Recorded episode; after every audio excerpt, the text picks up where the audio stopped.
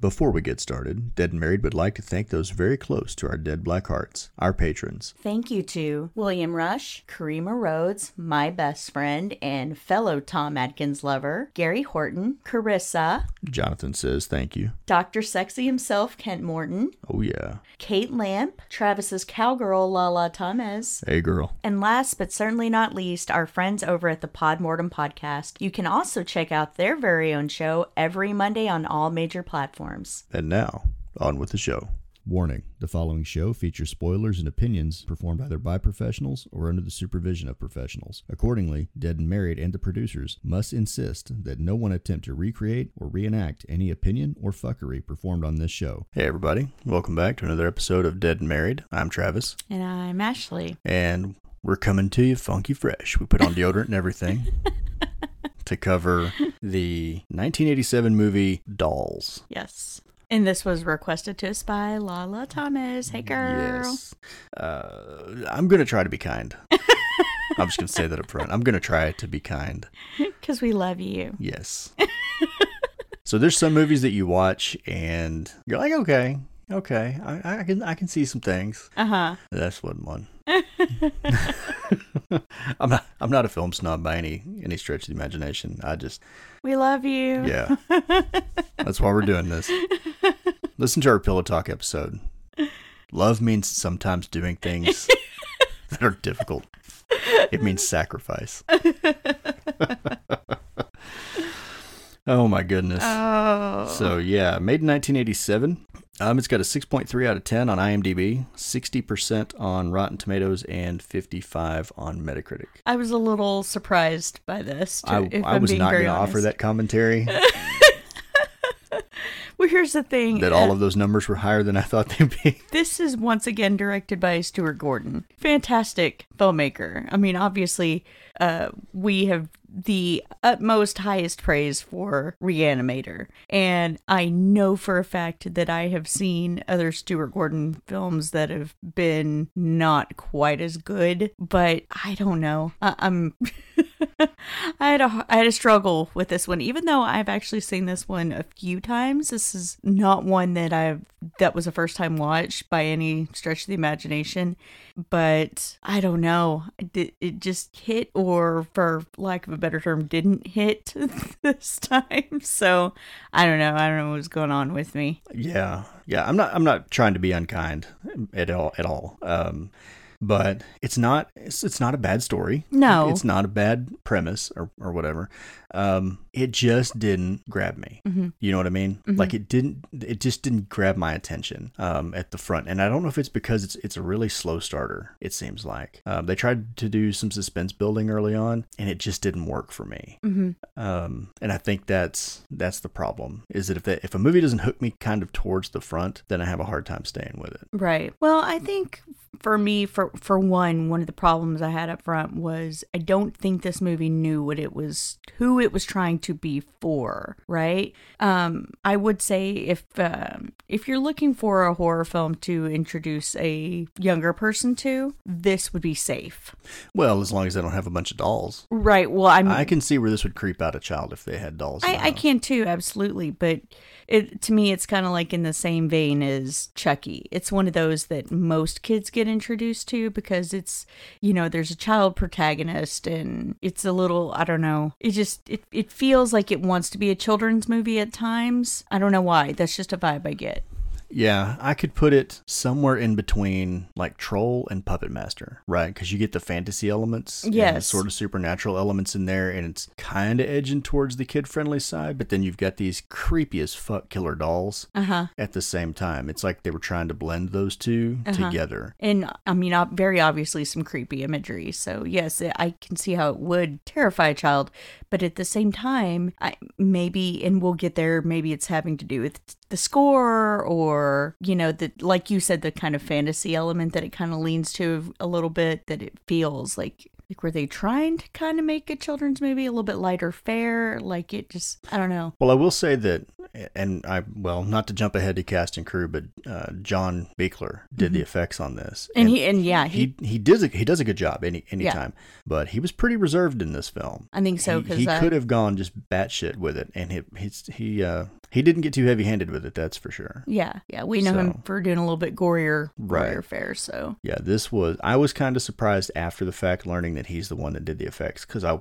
didn't pay attention during the opening credits and see his name. Uh, but I thought that was, yeah, he he was definitely showing some self control, I guess, in this film. Or that could have been directed that they didn't want it to be. could be. To be That- that. That's what I'm saying. I think. I think uh, Maybe they were pushing for something. this film like- has a little bit of an identity crisis. Well, I think you you're maybe onto something that they were pushing to some towards something that could be a little more accessible Mm-hmm. for everyone. Because let's be honest, not everything Buechler's done is going to be for everybody. Right. Well, and the thing is, is that this is not Full Moon's first doll movie or only doll movie. And if you look at something like Puppet Master, that is way more gory and disgusting at times. And I mean, if you look, The leech lady. I was gonna say, if you look at something like the Leech Woman, I mean, that alone is more, you know. So Oh.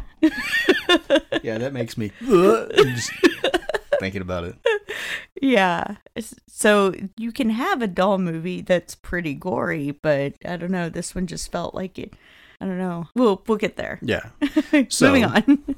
Tell me about the first time you watched this movie. I need you to tell me in um, detail the, everything you felt, all your your deepest, darkest memories of this film.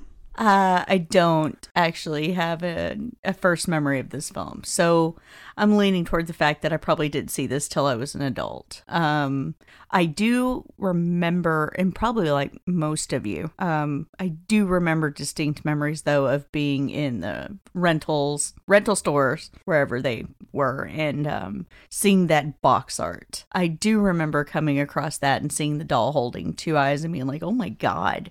You know, it's it's right there with uh, what our other choice was going to be, Dolly Dearest, and seeing that fucking demonic, evil-looking doll on the cover and being like, "Oh my god," you know. So I don't remember watching it, but I do remember being very aware of it when I was a kid, just not ever having seen it. Yeah, I remember that VHS box also, um, seeing it in Sykes Movie Land when I was a kid, and there was there was a few different boxes that they used to put out where the cover was like, huh? Yeah. That looks that looks like that would scare me a lot, you know, Yeah. when you're a kid. I thought that the the uh, box art for Leprechaun, I think it was the first one, was kind of scary. Really? Yeah, and there's a one of the Nightmare on Elm Street ones where it's just like a carriage, a Oh, black uh, one, the pram, uh, n- uh, that's Dream Child. and yeah. I thought, and you know, I don't know. When you're a kid, you think weird shit. You're scared of stupid shit. Oh, I yeah, I know. I actually, this is probably surprising come for somebody who absolutely loves the genre.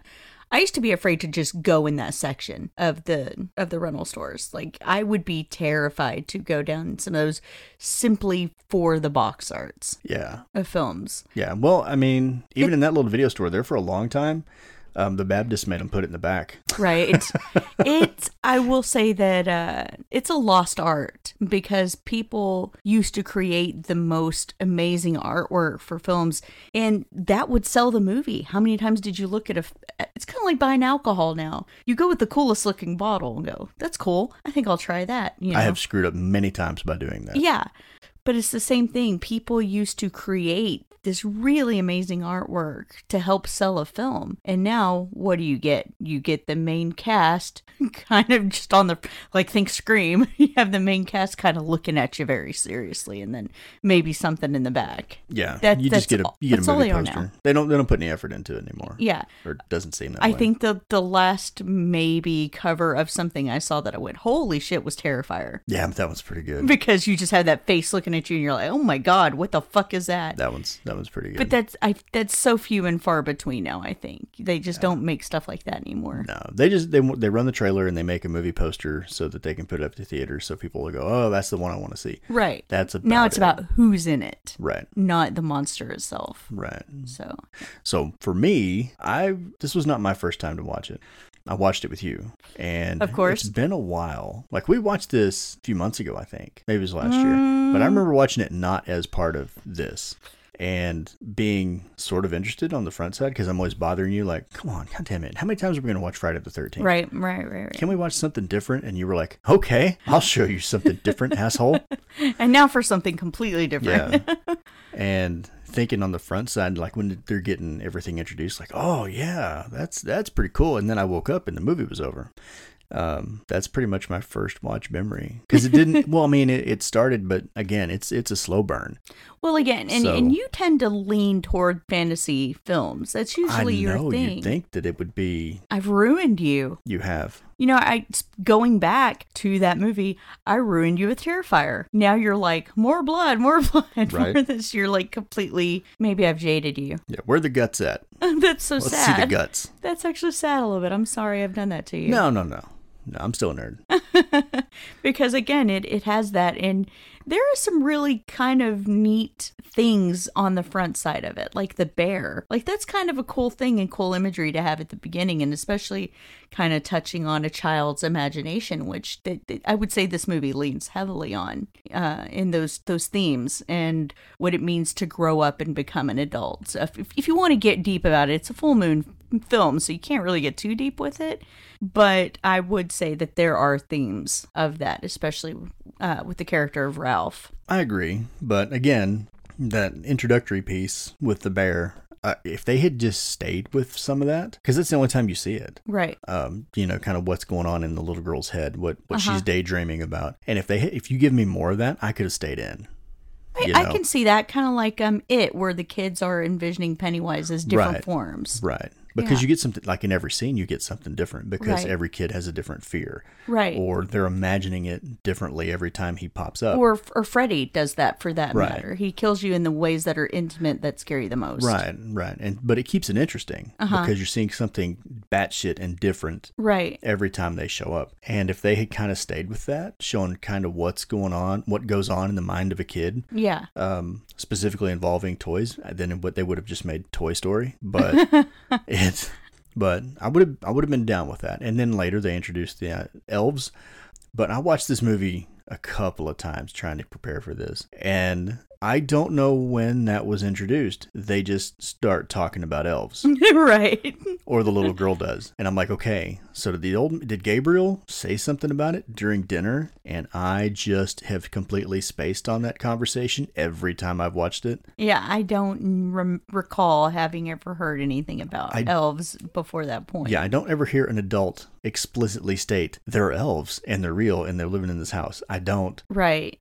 I would say and maybe maybe this is going to sound terrible. I feel like in terms of that theme, you know, the the imagination of a child and little dolls, and as short as it is, I feel like something like the segment in Tales from the Hood with Boys Do Get Bruised probably explored that just a little bit better. Yeah, I would agree with that. I would agree. But I mean, if they're taking that on in this one in a less serious subject matter um, with more fantasy elements, they still could have made it work. Mhm. Um, I would have been good with the elves. That's fine. But I need more. Well, I think like, I give me a backstory on why they're there. playing devil's advocate one more time i think when you find out what the quote elves actually are that is a little bit of a creepy notion It is. It's a creepy idea. So Uh, here, here's the thing. It's, it's not a bad movie. I, I know that you think it is. It's not a bad movie i just don't know that it's necessarily for me because we were talking off mic and i said you know apart from child's play i just don't think i'm a doll movie person. Like i don't like films like annabelle. Um i still haven't seen megan because i just don't care even though i know a lot of people have given it a lot of praise and said that it's really good. It's just not my genre or my subgenre of stuff. I mean again i have seen dolly dearest also um and that kind of deals more with like uh, possession type stuff but I, I think the the subgenre as a whole is just not really my thing. I think that I think that may be the problem here. yeah, I don't know that I would go so far as to say it's a bad movie. No, it's it's not. It's not. Let let's get that out of the way up front. It, they had some good ideas, and they I don't feel like they finished any of them, or they didn't commit hard to this is what we're gonna do. Mhm. You know, Mhm. like we've got the, the the bear at the beginning, and then that's the only time you see it, and then they introduce the the concept of elves, and then they sort of abandon it, and you know what I mean. And again, at the end, when we talk about what the what's really going on there, I mean that's creepy in and of itself. But at one point, uh, one of the characters says, "Well, there's the old witch," and the old lady says, "You figured it out. If you had given me that the whole time, where it's like a witchcraft thing, okay. All I'm saying is, Well, there's I, one your one-off comment at the beginning where where uh, when they were talking about the rainstorms and they were like he was like, They're almost magical. no, well, he says something about what he does for a living, and, and the stepmom's like, what, witchcraft? And they kind of go, ah, ha, ha, ha, ha, ha. Right. You right. know. But I'm just saying that if they had picked sort of one of those and committed to it Mm-hmm. and, and, and just done that through the movie, I think it would have been better. They, I'm, I'm agreeing with you that they had an identity crisis, Mm-hmm. that they didn't like fully commit to one concept. And so it ends up just kind of messy. So, anyway, Anyway, cast. So this movie stars Ian Patrick Williams as David Bauer. Uh, he plays the stepdad. Fair warning, I'm probably just going to call him the dad because I won't remember his name as David. Carolyn Purdy Gordon plays Rosemary Bauer. Now she is the stepmom, uh the evil stepmother, which is another. Is it a trope I guess so. where you've got the evil stepmother? I guess. And that's kind of what she is in this. But she's also Stuart Gordon's wife, and I think he casts her in everything. he casts her in everything he does, and I, if I remember right, he has to kill her in everything he does. I'm not sure how I feel about that. Um, and not always, but most of the time, she's usually some form of antagonist. See, I wonder if that's him or if that's how she wants it to be. Yeah, I don't know. But I will I will give him this. He puts his wife in every movie and at no point is she naked. you know who I'm talking to right now. I'm not going to say his name. It is possible to cast your wife in a film without her being naked. Oh my gosh. Just saying. Let it go, honey. I can't. Carrie Lorraine plays Judy Bauer. Uh, she's a little girl. Guy Rolfe plays Gabriel Hartwick. And he's the dude, that dude's film career started like in the 20s. Mm-hmm. He's been around forever. He and Hilary Mason, who plays Hillary Hartwick, the wife, like she was born like 1917. Her her filmography is like 160 something movies long. Mm-hmm. So they did some work. Uh, Bunty Bailey plays Isabel Prang. She is the blonde, uh, I guess, British punk rocker. And then Cassie Stewart plays Enid, no last name, uh, who plays the brunette British punk rocker. I don't know where these Ma- punk Madonna rockers... enthusiasts, I will Yeah. I don't know where they came from. And then Stephen Lee plays Ralph Morris, and he is the one who picks up Isabel and Enid as they are hitchhiking and ends up delivering them to this house. Mm-hmm. Uh, yeah. yeah. So one thing I do appreciate about this is that it does have a small cast. yes. Uh, I I prefer to I like it that way. Everybody knows that. All of you know that. It does have- constant listeners. You know I prefer a small cast. It does have an intimate setting. It does, and I feel like they explored some of the motivations for each character, kind of. I mean, David, he is divorced. Obviously, he's got his daughter with him, and he doesn't really want her with him. Mm-hmm. Uh, the new, the new wife, Rosemary, she hates the little girl. And Uh, apparently she's wealthy. yeah. And you get the idea maybe that the dad is. that that's why he's around. Yes. Yeah, that's that's why he went there. Uh, the little girl's just a little girl. She's in a little girl in a situation that she can't really control, Mm-hmm. and she's reacting to it. And apparently has a big imagination, which I can only assume comes from a girl who is in a broken home, Yeah. and and obviously an only child. So Well, her her mom is single. We find that out at some point in the film. Mhm. Um, so she may spend a lot of time alone. And in the beginning, she's like hugging that teddy bear. That teddy bear's her best friend. yeah, So that's that could be an escape. And we're reading a lot into this that's not actually stated in the movie. well, I'm doing that because Stuart Gordon is an intelligent filmmaker. That's that's the thing. If it were anybody else, I don't know that I would. But when you have a filmmaker with his talent and who obviously does, you know, I I feel like those themes for him were probably there. If it were anybody else, I would say no. Yeah. Yeah, no, I would say no if it was a uh, a Lynch film because that's way too obvious. He would have been saying something totally different. but um, Gabriel and Hillary, the old couple, I like the acting from both of them. They both do creepy elderly people really, really well. Um, although I get the impression that this, this is probably not their best work. I, I feel like I almost feel like I need to go see some of their older movies when they were really like going for it because I think that they probably had potential. But he is a is a toy maker, and she is the wife of the toy maker. I'm guessing that's just it. He makes toys, and she takes care of the house or whatever. They don't ever explore that relationship. Um, but it would have been good to get some more background on them in this film uh, how they came to be in this place and why they do what they do. The two punk uh, girls, Isabel and Enid, you don't really get much about them. Uh, they're I would say that they're, I don't want to use the word grifters because I don't know that they're, it kind of alludes to the fact that they, they're conning people in order to rip them off. Yeah, but I- never you never find out where they're coming from, where they're going to. Right. They're just hitchhiking and they land there and they want to steal Ralph's wallet. Right. It will they want to steal from until anybody. They, yeah, until they find out that there might be something valuable in the house and then they want to rob the house. And tikis. yeah, and Tikis. That cracked and then up. Ralph, it's kind of the same thing. He picked up the girls and then he got stuck. You Yeah. don't know where he's coming from. You don't know where he's going to. I don't think it ever says what he does um, Right. for a living. So you've got really nothing on him other than that he is a child at heart and he likes toys. I mean, he's kind of he's sort of a big kid himself, Yes. uh, and that's really all you get on these characters. Yeah. So I've wondered do you think that the storm necessarily was not an accident? That maybe it was a, a honey trap So in order to lure these people in? let's go ahead and go into the story because I have a theory on that. Okay.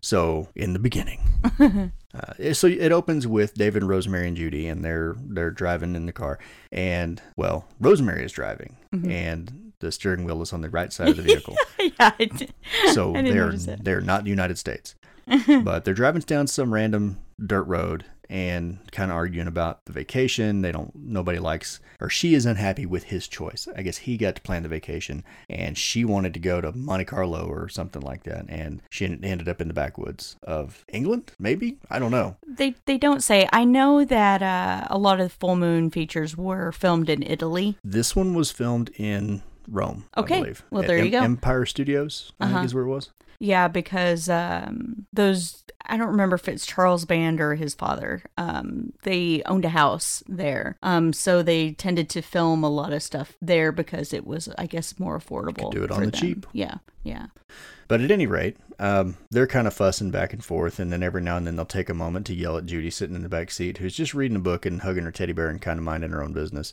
Uh, up until the point where she gets stuck. Well, back up a minute. She almost runs over the two hitchhiking girls.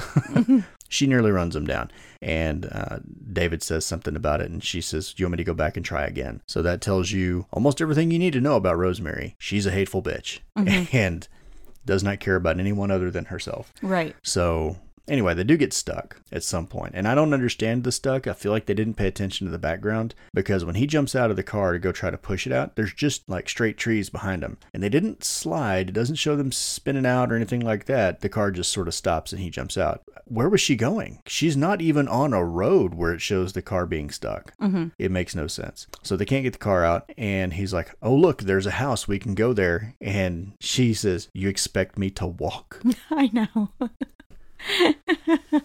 Oh my god. Oh man. So they get out to make the hike and Judy's kind of trailing behind. Um, it's a creepy house. You get like a long shot, but it's really dark. hmm That It's it's sort of a creepy old house. And of course Rosemary goes back and grabs her bear and throws the bear off in the bushes And I didn't understand that. and says you'll travel faster solo. Yeah, I couldn't understand that. I, I guess it's just to set up, establish that she's just a hateful bitch She- because the the bear was not slowing the kid down. No, she was all. mad. She wanted to take it out on somebody. Yeah, And the little girl was an easy target. yeah, But that's when you get this cut, like uh, you see her imagination of the bushes start to rustle. yeah. Because she says something like, "You're gonna pay for that" or something. Yeah, the the bushes rustle and then the bear comes out. Only it's a giant teddy bear. Yeah, And then it slowly peels back and there's like a real bear underneath that proceeds to eat both of them. yeah. like he's got these huge these claws. Yeah. So- And then after he kills uh, David and Rosemary, Judy's like bad Teddy, and Yeah. you see the bear. He's like, yeah. I know that did that did make me He just laugh. kind of bear just doesn't say anything, just kind of shrugs, like, yeah. Uh, What, what do you want, bitch? You asked for this. It's your you. This is your imagination. I don't know. I'm, Like, I'm just here. Yeah. You you made me do it. so they make it to the house and they can't get in. Uh, but the Judy just kind of just wanders off, and she does that throughout this film. Sort of when she's with an adult, she just sort of wanders off, Typical kid. which kids are want to do. Um, and she finds an open door into the basement, so they go into the basement. It looks like it's abandoned, uh, but they quickly find out that it's not.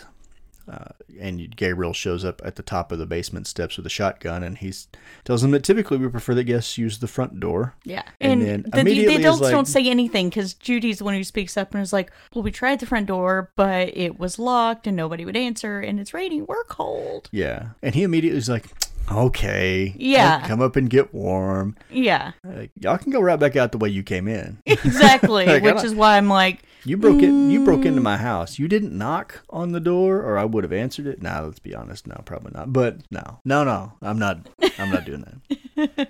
you don't just discover someone in your house and be like, "Oh shucks, y'all come on." yeah, So yeah, they're leading them up and talking about the storm and how uh, travelers tend it surprises them, but they're used to the storms and they like them and they are particularly intense.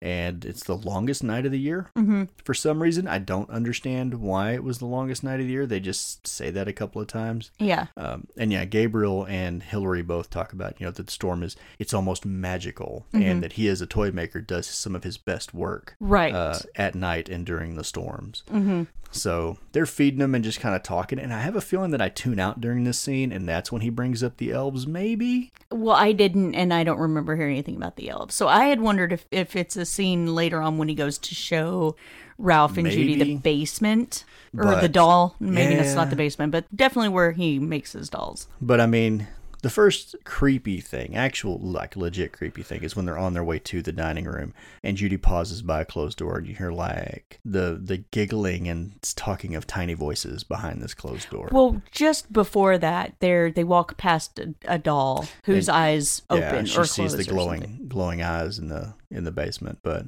it's just it's some creepy stuff, but it's nothing that just jumps out and grabs you necessarily. But during dinner, um, what I say her name was Isabel, Enid, and Ralph show up, Mm-hmm. and of course Isabel is all over Ralph. I mean, she's dry humping him when they come in the door, and. I'm like, okay, I guess. Yeah, I didn't get it, and she's kind of flirty and hitting on him, but you can immediately see that he is really uncomfortable with it yeah, he's not and, interested. and that uh, she's being extra flirty and they're both very loud and crude and just sort of make themselves at home which Yeah, doesn't she just goes to the the soup that this lady's prepared and just starts. They start eating it yeah yeah they just sort of invite themselves in which like out of the pot. They didn't even make. yeah gabriel didn't seem to mind he was like yeah it's y'all come on in um, and have a seat but then after dinner he shows them all to their rooms um, which i found it interesting that both girls and then david and rosemary all ended up in upstairs rooms Mhm. and then he brought Ralph and uh, Judy. Their rooms were downstairs, and all the rooms, of course, got creepy fucking dolls in them. hmm Uh, and that was, I mean, that's the theme of the movie. There's just creepy ass dolls everywhere with weird faces. I noticed that during the credits. what was the deal with the faces on some of these dolls? I mean, I have seen. You remember that episode of South Park where? I knew you were gonna say South Park. where it, it's the World of Warcraft episode after Cartman's like 800 pounds sitting in the basement and he's just, "Ugh." That's what I thought of too. some of those dolls are making that face. I think it's I don't understand why you'd make a doll like that. I don't know. Yeah, yeah. During the credits, we were laughing our asses off because at the faces that these dolls were making. Ugh. Yeah, I didn't. It was a choice. I mean, Mom, hot pockets, hot Yeah. pockets. yeah. I immediately thought Eric Cartman on some of those. I'm like, I know that face. But yeah, but before before they get to the rooms, he does take them downstairs and and show her show them his little workshop um, where he builds dolls and talks about that dolls are very loyal and you know they do have a personality and You get like the tiniest little bit of Yeah. backstory from Ralph, mostly just from when he was a kid. And he was talking about how he had a great dad that, you know, always seemed like helped him maintain his imagination. Right, and that's when when he they say, "Well, you're you must, you're just a child at heart," mm-hmm. and Ralph just kind of agrees with it. Yeah, you Yeah. know, I am. And you, you see little things throughout, like Judy will say something that'll make him laugh, you know, or she does little impressions and and he'll laugh at it, and all the adults look at him like, "What the fuck, dude?" Yeah, he's much more in tune with the kid, Mm-hmm. and you know, okay, that's that's fine. It's a little weird in some scenes. Yeah. It's a little weird. Um, maybe it's just the way he this that that actor did it, but there's a I don't know. It's just odd. It's not necessarily inappropriate looking. It's just strange to see an adult react the way he reacts to some things in this film. Uh-huh. I don't know. I can't put my finger on it. But anyway, um, Gabriel gives. He, he he makes the observation that she doesn't have a doll, and she's like, "Well, I had a doll." And Rosemary jumps in and says, "But she lost it." Mm-hmm. Cuts her off. She dropped it outside. Doesn't want to uh, admit that it was she very it was very Fight Club because she was like, she fell down some stairs. yeah, she was like, she, she dropped it in the forest, and then she's like, actually, and then she like kicks her or something under the table, and then she's like, I dropped it in the forest. Yeah. Big Gabriel's like every every child needs a doll, and he gives her a punch doll, Mm-hmm. uh, Mr. Punch from like Punch and Judy, the little you know what I'm talking about, where it's just like it's supposed to be a husband and wife, Punch, and Judy. oh, and the little do, girl like, just mar- happens to be named Judy. She just happens to be named Judy, but you know it's the Uh-huh. marionettes. Um, it's like super old. yeah, yeah. I- That's I'm a not super old thing. not familiar with it. And uh, yeah, Mr. Punch was always getting up to shenanigans, and then his wife Judy would beat him with a rolling pin. Oh, okay. I don't. No. I'm not. I'm not familiar. You should it. look it up sometime. Anyway, uh, yeah. So I got lost. you did. Started thinking about South Park. Got some money stashed away. Yeah. But at any rate, they make it back to their rooms, and uh, everybody's kind of going to bed except for the punk girls. The punk girls are like raking the dolls off the dresser into the floor and being loud and smoking. and turning up their music really And- loud. Yes, they put their boom box up and turn their music up real loud. And uh, at some point, Hillary comes up and she's like, "Do you mind if we play music?" And she says, "No, we're down the hall." Um, and then she starts grilling. Isabel Yeah. starts grilling Hillary about the antiques. Yeah.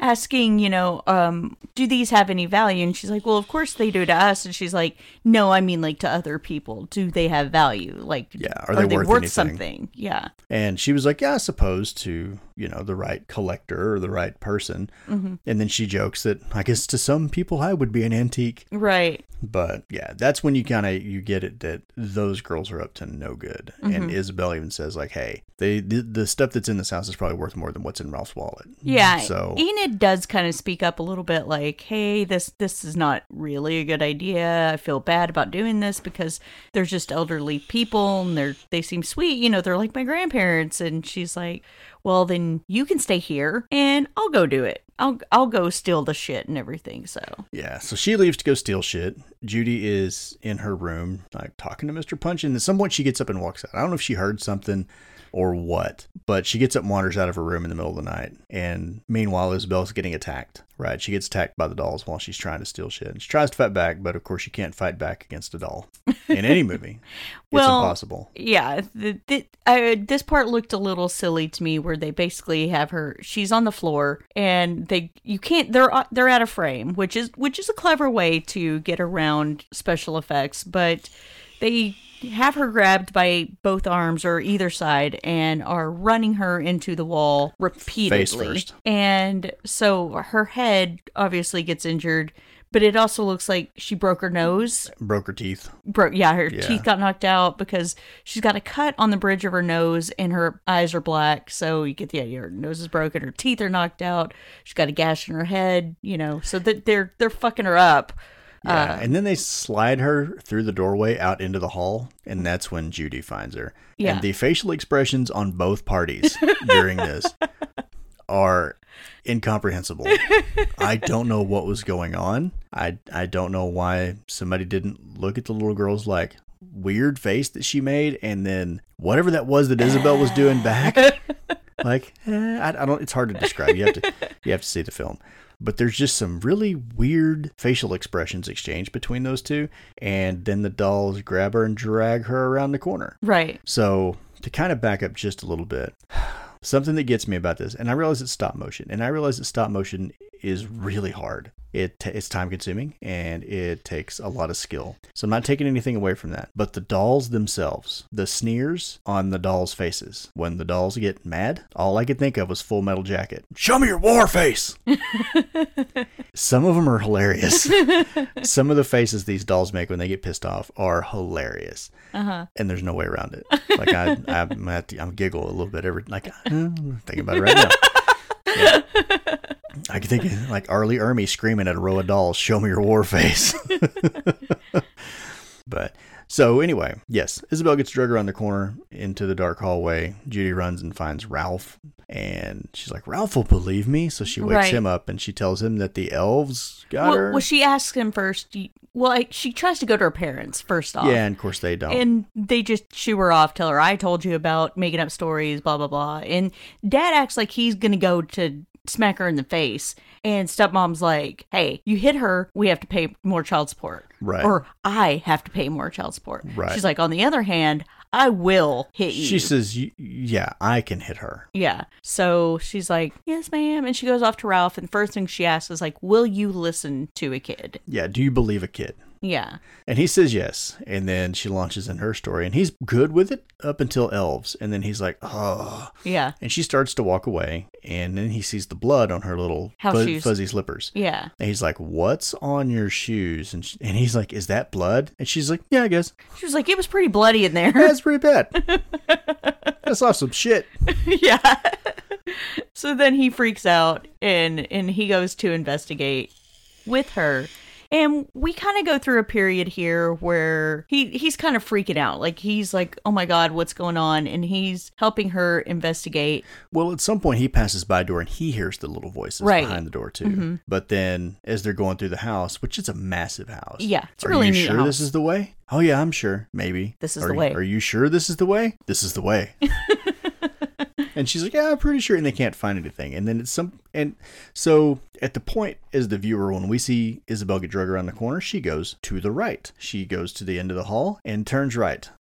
To be fair, the blood By is her- still in the floor. by her feet. The blood is going to the left. Ah, gotcha. when they come back. Gotcha, gotcha. When they come back to the same place, the blood trail goes to the left. So why did they did they forget? They were like, which way did we drag her? Ah, fuck it, it doesn't matter. the left to the left to the right to the right to the front Yeah. to the front. I'm sorry. yeah, two wrongs don't make a right, but three rights make a left. Go with it. Anyway, so they follow the blood trail, and it's a door that opens to another door that goes up to the attic. And the wind is just like gusting out of there, right? And they're cold and all that stuff. And it's until they go upstairs and then the wind stops. Did you notice that? Mm-hmm. That the wind was blowing like hell until they get up there and then there's nothing. Right. But and it's dripping everywhere. There's water dripping through the in, in the attic, but at no point do you see water dripping downstairs. Where was the water going? Did it enter the attic and then just disappear? I, I Like there's no water damage in the house in the lower levels. Magic. But they look around and they don't really see anything. Of course, when the, the wind started up, his candelabra that he was carrying around with him uh, went out. But he was still carrying it, even though it wasn't lit. That thing couldn't have been light. Like if, if it wasn't doing anything for me, I think I probably would have left it downstairs. I don't like. I'm not carrying this heavy ass thing around if there's no mm-hmm. no reason to. But in the scene, you can see him, Ralph and Judy talking about there's nothing up here, and he's like, "Well, let's go." And in the shadows behind them, you can see Isabel sitting in a chair, and you can see that there's something wrong with her face but it's too dark to exactly tell Right. what. Mm-hmm. You can just see that she's kind of wiggling or, or maybe fighting to get loose, but she's not making any noise. So then they turn around and go back downstairs. At some point, they do end up running into Well, he goes to tell because he takes Gabriel. I'm sorry, I was trying to remember his name. Well, but before that, he he run he goes and he tells Enid like your friend is missing. Yeah, yeah, yeah, yeah. and she freaks out and she's like you did something with her you you took her and murdered her or whatever and they're both like no no no no she just disappeared i was in bed mm-hmm. judy was there and she's like yeah i went and got him out of bed and then dad shows up and because there's yelling in the hallway so dad shows up and he's like you stay away from my daughter. Because now he's a caring father. Um, but yeah and then they they finally all separate. Enid's like i'm gonna go look for her. So she takes off with her a candle. She has one candle. Uh, but yeah, Ralph is downstairs because he had uh, tripped coming down the stairs, and she said the dolls tripped him. He thinks a rat bit him on the leg, so he's down in like in the kitchen cleaning it up, and he he runs into Gabriel, and Gabriel's like, "Yeah, I spilled some red paint." Yeah, he, he's like, oh, my wife's gonna be so mad at me. Yeah, see, I, I spilled some red paint and everything, and you know, and it's funny. I can't believe that he actually accept that Ralph accepted that explanation because he, when he was looking at Judy's house shoes, he ran a finger through it. He held it up to his face and was like, "That's blood."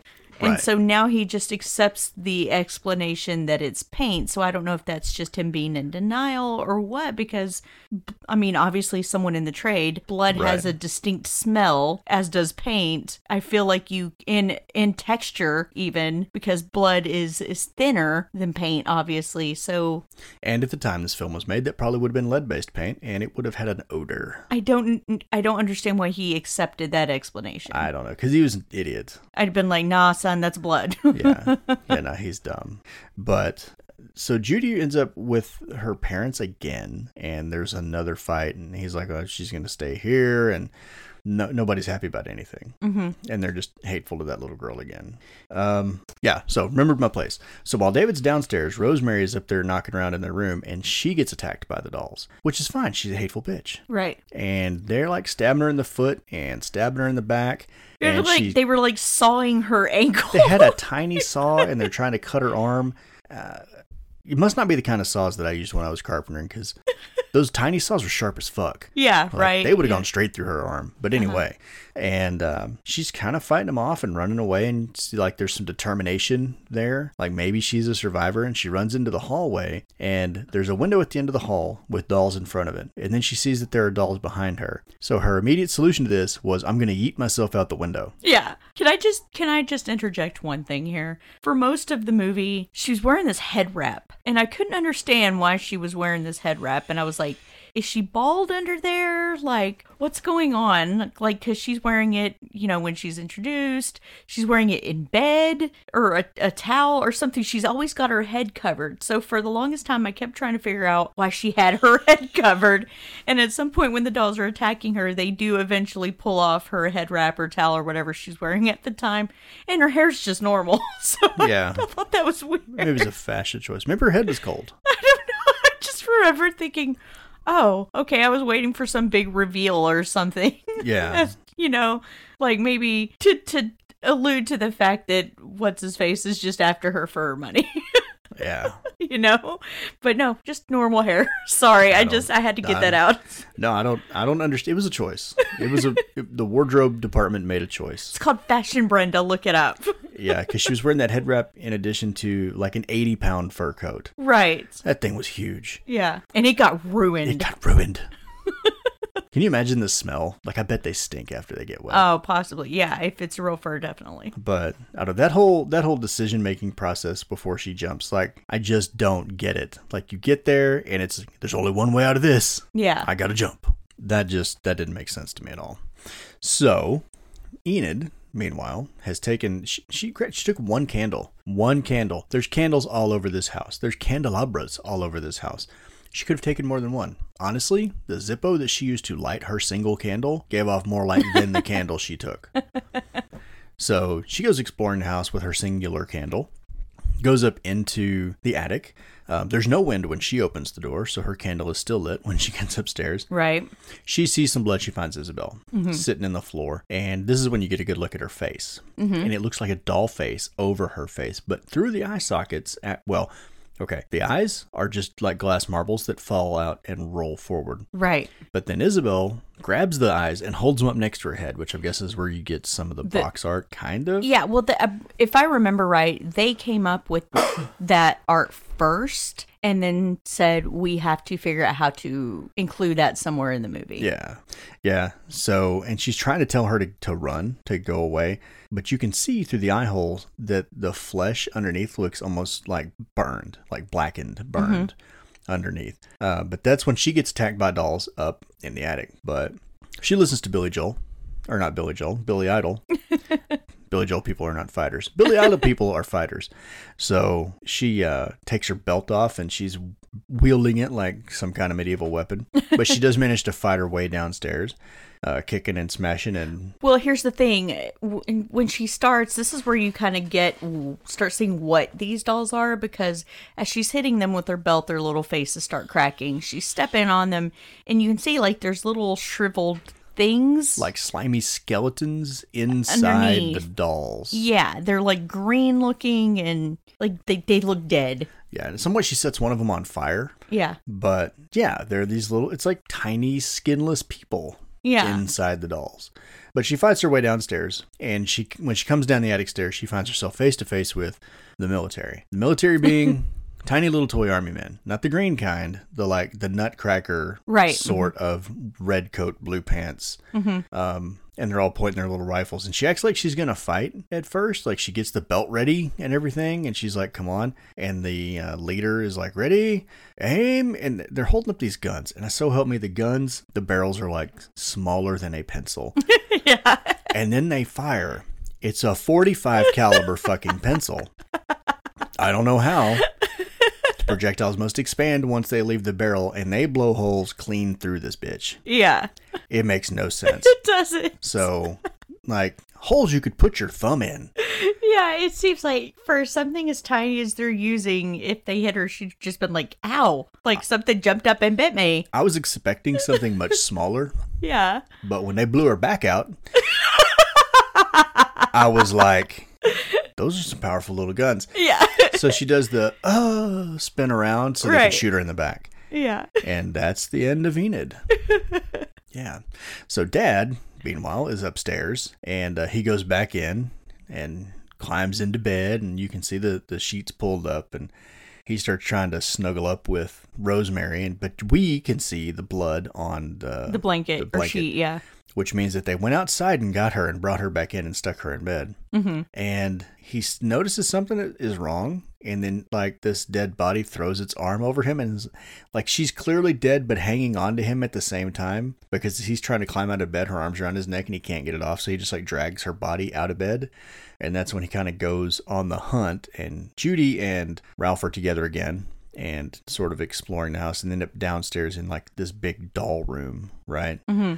Um, David is looking for Judy, can't find her, smashes a chair. No, he thinks that Ralph killed Rosemary. Mm-hmm. So he smashes the chair, gets a chair leg. He's like, I'm going to kill this bastard. So he's on the hunt for them. Ralph and Judy are in the doll room, uh, just dolls everywhere. And of course, she's got punch, and he's kind of talking to her, I guess. And Ralph's like, "We should go," and he and Judy says, "No, they're trying to decide if they're going to let us leave or not." Which is just sort of a weird exchange, and all the dolls are looking at him and making weird faces. Um, but David runs into Punch, Mr. Punch, and Mr. Punch is not happy with him, so he attacks him with his tiny little sword. but David does finally win and smash Mr. Punch's head in. Mm-hmm. So Gabriel and Hillary make an appearance, and they're talking to David about what a terrible father he is, and basically you suck as a human being, and that uh, Hillary needs a doll, and she, Mr. Punch will always be with her, and that's when we find out, I guess, that she's a witch. He says, "There's the old." He when she shows up, David says, "There's the old witch," and she just smiles. She's like, "He finally figured it out." um, again, I wish they had fleshed that out a little bit more. But basically, you get to see his transformation into a new Mr. Punch doll Yeah. wearing different pajamas because Mr. Punch's pajamas were red, red and blue, like a Jester's thing, Mm-hmm. and he was wearing black and gold pajamas. So now there's a new Mr. Punch doll with black and gold pajamas, which they put the little red hat on. And Gabriel even comments, "Don't you think it clashes with the modern style?" so, yeah. Ralph is not taking too kindly to being held prisoner by dolls, so he starts trying to stomp his way through him. And of course, they immediately take him down and like start beating him up. Judy tells him to stop, so they stop because, of course, they're going to listen to this child that's been there for four hours. Right. And they finally decide they're going to let him leave, so they just walk out. Yeah, I don't I, I don't know. Yeah, and then you kind of you keep doing it. Yeah. I'm just trying to put it all in order. And then you kind of cut to Ralph and Judy waking up the next morning. The sun's out, the house is brightly lit. Gabriel and Hillary there, and they were like, "Oh, you took such a knock on the head. mm-hmm. Uh, you weren't conscious when we found you, but I think you were mostly sleeping. But you should be well rested. You slept through the whole night, longest night of the year." Yeah. And you know, they kind of get up and around, and Gabriel is sitting there with Judy and Ralph, and he produces this letter, which you never see. You never get to see the printed side of it. Mm-hmm. And apparently, it's a supposed to be a letter from her dad that he left, and he tells her that they left and they're moving to another country, and they're changing their names, and that he's gone forever, and that the letter is like, "I'm a terrible father. You'll be better off without me. Bye." Yeah. P.S. Ralph is going to take you back to Boston. So they wrapped that up very neatly, I guess. And quickly. like just boom it's over. Here's the here's the solution. And i guess ralph's like well you know i don't really have the money to do that. And he's like oh they left you money. Yeah. like well he didn't seem like he was that generous. Ah it's okay he left you money. Yeah, and then uh Judy tells him, like, my mom is single. So- yeah as they're headed out to the car she finds the bear in the car because uh, gabriel and hillary had gone and gotten his car unstuck uh-huh. and um, I guess found the bear, put the bear in there. She takes the bear back to Gabriel and says, "I think he'll be happier here." And Mr. Punch stays too. He's like, "Well, they'll be here anytime you want to come visit." And they drive off. I just don't. So it almost seemed to me like you'd said earlier that you felt like it was a honeypot. It's almost like it seemed to me that any traveler that's passing through that area at this time of year or at night or whatever is going to the storm is going to cause them to get stuck. And then the shit that happens in the house is almost like a test, right? Are they pure of heart Right. or whatever? Uh-huh. If you're a villain, the dolls are going to get you. If you're a reasonably nice person like Ralph, then you'll make it. You Yeah. don't get turned into a doll. So I think that was it. It was just like a method of separating the good people from the bad people. Perhaps. I, I, I don't know. I just it's very it's almost Texas Chainsaw Massacre in that way that, you know, they they pick off travelers or whatever that just happen to be going through, Yeah. you know, with a different twist. But But in Chainsaw, they're going to kill everyone. And in Right. this one, it's like, right, that's why I said with a twist. because at the end there, he says, a child and a child at heart. So if you have an appreciate, if you're still a child at heart, you're going to be okay, Right. I guess. Yeah, and it's pretty much the opposite of Pinocchio. You don't get to come become a real boy. You get turned into You, a doll. yeah, if you're a shit, you get turned into a doll. yeah. so Reverse Pinocchio. yeah. Um, so let's let's talk about the performances. the acting. Um, I, I didn't see a problem with any of the performances. I mean, with Judy, it's a typical kid performance. A little bit of line reading is is a little bit overdone and uh, wooden in places. That that's typical. I feel like for kids back then. Now you get kids that fucking are deserving of Oscars, but uh, but back then, pretty typical for a child. yeah. Uh, one of the first times I laughed at her performance was uh, th- when they're first stuck. Says something about her listening, or she's like, "You call me mother, whatever her name is. I've already forgotten her name." Rosemary. yeah, you call me mother Rosemary, and she's like, "You are not my mother." like she has the weirdest line delivery of it. Like, like she starts off innocently enough, and then she, it's just something like she's trying to be creepy about it, or inadvertently becomes creepy delivering the line. It's just Yeah. it cracked me up that that choice. Yeah, I feel like the acting was what I expected. it it was fine for what it, wasn't. was. It wasn't awful. But yeah, Um, yeah, it's it's not where you get some movies where the acting is just fucking atrocious. Yeah, I feel like the actor and actress that played Gabriel and Hillary, I feel like they were probably capable of a lot more because they had been acting for 50 years when they made this film. Mm-hmm. So I, I think there was probably more there that they could have done and just didn't. Mm-hmm. The rest of the actors and actresses in this film, uh, well, with uh, Gordon's wife being excluded from that, Yeah, I would say because she is actually really good. yeah, they didn't do a lot. They didn't have a lot of acting experience going in, and they didn't do a lot after this film. Right. Yeah, because So- uh, Carolyn Purdy Gordon was a stage actress. And so I, I feel like that shines through a little bit. I feel like anything she does, she's always believable. And especially as an antagonist, because you really don't like her at all. And so I, I think that she she did really well. Yeah, I get um, who's the evil witch in Hellraiser? I get Julia? I get Julia vibes from her. Oh, okay. I was like, bit. which? What witch? In Hellraiser? Well, you know what I mean. the evil woman. yeah. I get Julia vibes from. Yeah, I can see that a little bit. A little bit. So, because they both play typically very stern, serious women, mm-hmm. uh, sort of no bullshit characters. Right. So I think there's some similarities there. Um, yeah, the the actresses that were Isabel and Enid, it could have been better, but it could have been a lot worse. Yeah, they, So they were fine. I got I got no gripes about the acting. yeah, no, acting was fine. So what about the special effects? I will say, you know, we, we did talk about the fact that Buechler showed some restraint in this particular film, and, and, and I do completely agree with that. But I will say what he did do, I thought was done very well. Um, because regardless of whether or not certain decisions make sense, like tiny guns firing giant things, it still was done well. You know, the the wounds looked real. The um there wasn't anything cuz cuz even with people who do some of their best work, even every once in a while, even with Savini, you can see a little bit of shoddy work Yeah. because it was the 80s.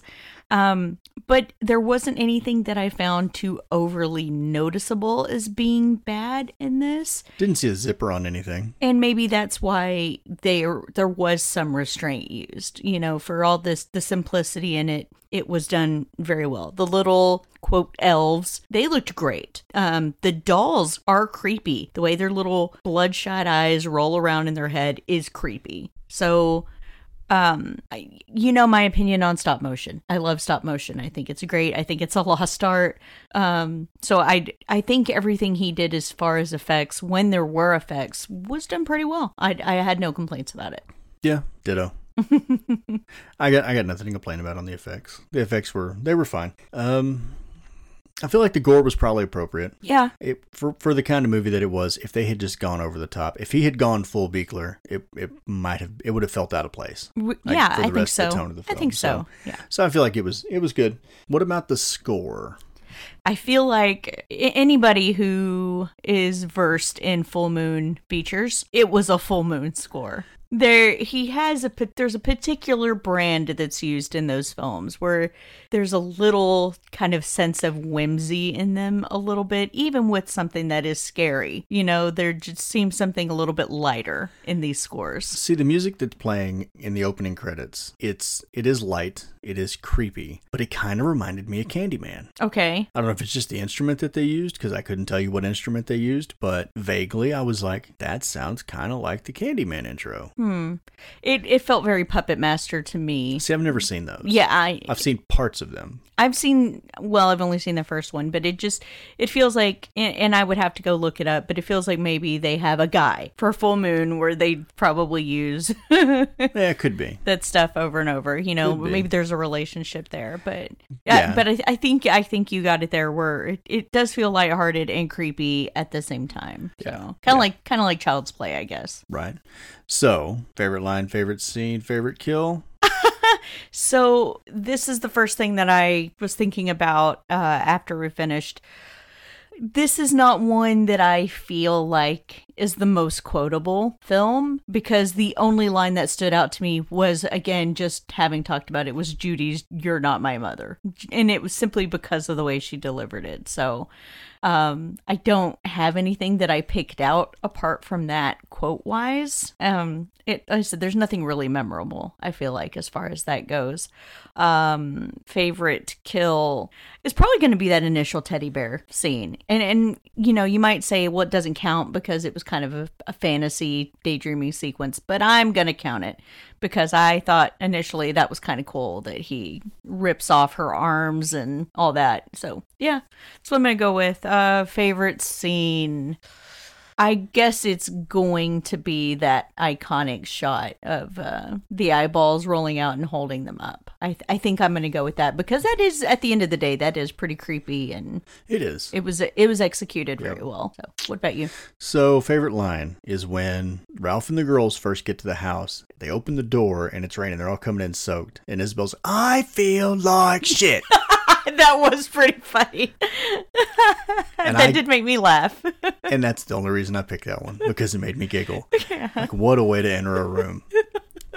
If you're trying to make a first impression, That's how I'm going to start going to work. There I it is. feel like shit. yeah. Yeah. Don't hold that horrible accent uh, against me. Just- yeah, it was, that was, I thought it was funny. Um, favorite kill, I think, is going to be the transformation scene for David when he gets transferred in or transformed into the new Mr. Punch. Mm-hmm. Just because you've, we've seen werewolves a hundred times. Right.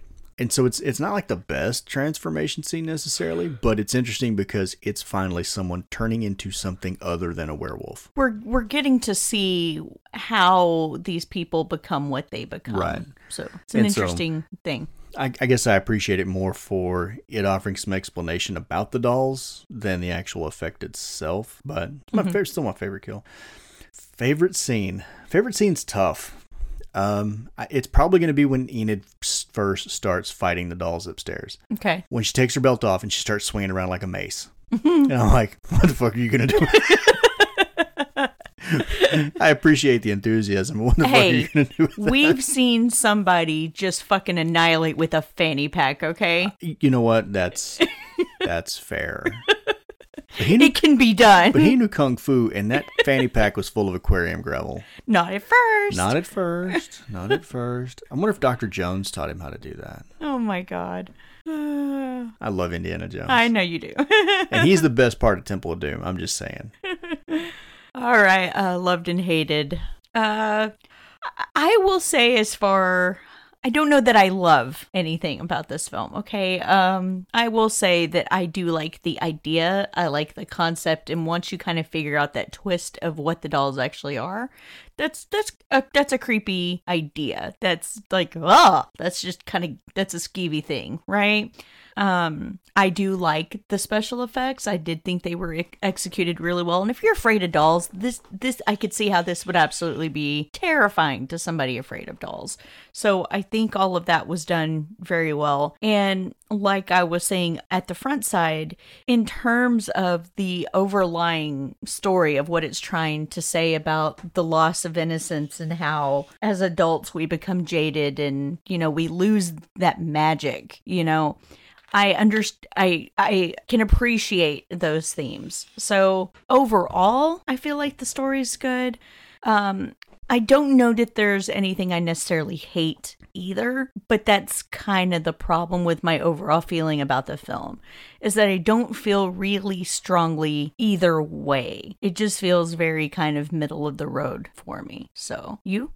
Uh so I there's nothing that I loved about this film. There's nothing that I really hated about this film. Mm-hmm. I like the ideas that they introduced. I like the concept. I think that there are portions of the story uh, that were, for the time, they were creative. They might not be considered creative now because everything's kind of been done. But I feel like at the time, some of these were some pretty, pretty interesting ideas for a film uh, or concepts to be introduced into a film, particularly a horror film. But they, I guess that leads me directly into not the hated, but the part I didn't kind of like was that they didn't explore any of it. Like I talked about earlier, they didn't. It doesn't feel like they fleshed anything out, and they had time. The runtime on this movie is like an hour and seventeen minutes. It's short. It yeah, it's short and it doesn't feel short. It doesn't short. feel short, but it Yeah. is. It's a short film. I mean, by the t- that- hour and seventeen is including the opening and ending credits. Yeah. So they had room. I mean, if they'd have done a full 90 minutes and fleshed out some of those ideas, it probably would be a lot better. But I think that's it for me. The effects were fine. The acting was fine. Um, but I'm with you on that. I, for me to lean one way or the other about a film, it's got to get me somewhere. Like it's either like, oh my God, I loved this thing, or oh my God, I hated that one thing. But it's got to make me feel something about it. Mm-hmm. and this one did neither of those things. Right. So it's just kind of. It's like when you got all the pudding flavors to choose from and you just get vanilla, you know? Yeah, yeah. Like butterscotch was an option, but they handed me vanilla. Okay, but are So, we yeah. talking Bluebell's homemade I'm ta- I vanilla? said pudding. I didn't say. even- Sorry, I was thinking ice cream. I was like, because if you're talking about Bluebell vanilla, that's a different beast. or if they're passing out ice cream and you know that Rocky Road is in there somewhere, but you get handed vanilla, you're like, well, God damn. anyway, that's kind of where I stand on it. All right. So, Mary Fucker Kill. Uh, I hate to do this. This is, but this is gonna be my first kill. I have No married shit. or fucked just about everything we have talked about since we introduced this segment. This is my first kill, and it's just because. Even though I have seen it more than once, it's not a film I keep in regular rotation by any means. Um, but it's not one that I pull out ever so often to go, hey, I, yeah, I like this one. I'll revisit it- again. It's it's not even that. It's just like eh, maybe I I see it every five to ten years or something. And so for that, I'm going to kill it. Not kill it with fire. You can still get worse than kill it, um, but a kill it nonetheless. You? Yeah. Uh, I don't want to kill it because Lala likes this film. I know. I know. It made me feel so bad. So I don't know. Is exile an option? Sort of. a, what are you doing in my swamp? like I don't want to kill it. So because We she, sleep she- in separate bedrooms. yeah, because she she may still want to watch it, but I don't want to have to watch it again. Well, I, I'm gonna say that I'm gonna I divorce this movie. I feel like if you grew up with this movie, I can understand nostalgia Absolutely. playing playing part in that. Um, but I didn't. I didn't grow up with it, so I don't Yeah. have that to look back on and have fond feelings for it in that way. So if if somebody loves it, it was part of their childhood or whatever. That's great. I, I you know, I just don't. I don't have that. Yeah, I think that's it. It's not a it's not a bad film. I wouldn't go out there and say this is a terrible movie. No, it's no, not no, a no. terrible movie. It's not. It's just not for me. I think that's my my problem. it's just not for me. I think I would have to just go with Kill simply because if anything else is an option, I'm gonna pick it. Yeah. The other thing, not this. Uh, if if it's a movie I've never seen before, then it's got potential. I'm gonna pick the thing I've never seen. If it's Right. a movie I've seen before and I'm like, oh, this one part really makes me laugh, I'm gonna pick it instead. Do you know what I mean? Yeah. So it's not it's not necessarily that this movie's problematic. It just didn't it just didn't do it for me. Right. But you know what? I like Deathgasm, and I know it does doesn't do it for everybody either. So that's that's it. So what are your final thoughts? Should people watch this movie or not? I would say if you are a doll film enthusiast, absolutely. Like if you like Annabelle and that sort of thing. Yeah. If you are a Stuart Gordon enthusiast, like I you know, I really love Reanimator, I'm going to tell you this is not this is not in that same vein. But if you are if you appreciate Stuart Gordon as a filmmaker, sure. Um if you're looking for something slasher or, you know, something to really scare you or whatever, more serious fare, this is not for you. So feel like like you're if you're looking for a safe scare, something a little bit more lighthearted, then yeah. Um, is it a film I would really recommend though? Probably not. I'm sorry, Lala, I love you. I'm on there too. I think if somebody asked me about it, I'd be like, have you ever seen it before? You know, and then there would be a series of questions that come after that. Do you like this type of movie? Do you like that type of movie? Have you watched the Puppet Master series? Do you really like those movies? Right, yeah, exactly. Because if if you've watched those and those are your jam, then this was probably good for you. Yeah. Um, but if you watched some of those other ones and you didn't really like them, you're probably not really gonna like this one either. So at that point, I would be like, "E- enter with caution, I guess. But that that wraps it up. Yeah, so I guess we should talk about what we're doing for the month of April. What are we doing? for the And I've got good news and I've got bad news. So, the good news is this is our second annual Dead Married Easter egg hunt. So, we are going to be handing out our Easter eggs to some people that we really appreciate and love and wanted to cover things for them. And the first recipients of our Easter egg are going to be our friends, William and Zena Rush. And we are going to be covering Videodrome, our second Cronenberg movie to be covered. And I'm super, super excited about that. So, again, we were given kind of two choices. And since it was my month to pick anyway, I made the executive decision between Videodrome and Scanners. I chose Videodrome. So, look forward to that. And that's our first Easter egg. Um, the bad news is this the month of April will effectively wrap up our third season. And then we're gonna we're gonna take a little bit of a break, you know, gain our bearings a little bit more. We have been talking off mic about some new ideas for the upcoming season. Um, things to improve the show, you know, polish us up just a little bit more, some fun stuff. And we're really excited. So we want to take the break to uh, not only rest, um, but and enjoy a little bit of our summer, but also to kind of make those improvements in the show. So thank you everybody for continuing to come back and check out the Easter eggs and see who is lucky enough to get one. oh, uh, I guess we'll see you back next week with Videodrome. But until then, I'm Ashley. And I'm Travis. Take care, guys. Bye. What would you do to save the life of a teenage boy? If you subscribe to our Patreon for just 3 to $10 a month, you can get Aiden out of the industrial sized hamster wheel we use to power our show. For that, you'll get access to bonus content and allow me to remove Aiden's handcuffs. He doesn't run worth shit with them on anyway. Also, be sure to show your support on our social media pages. You can find us on Twitter as TravisL80 and SpookyMom83. Thank you for your consideration.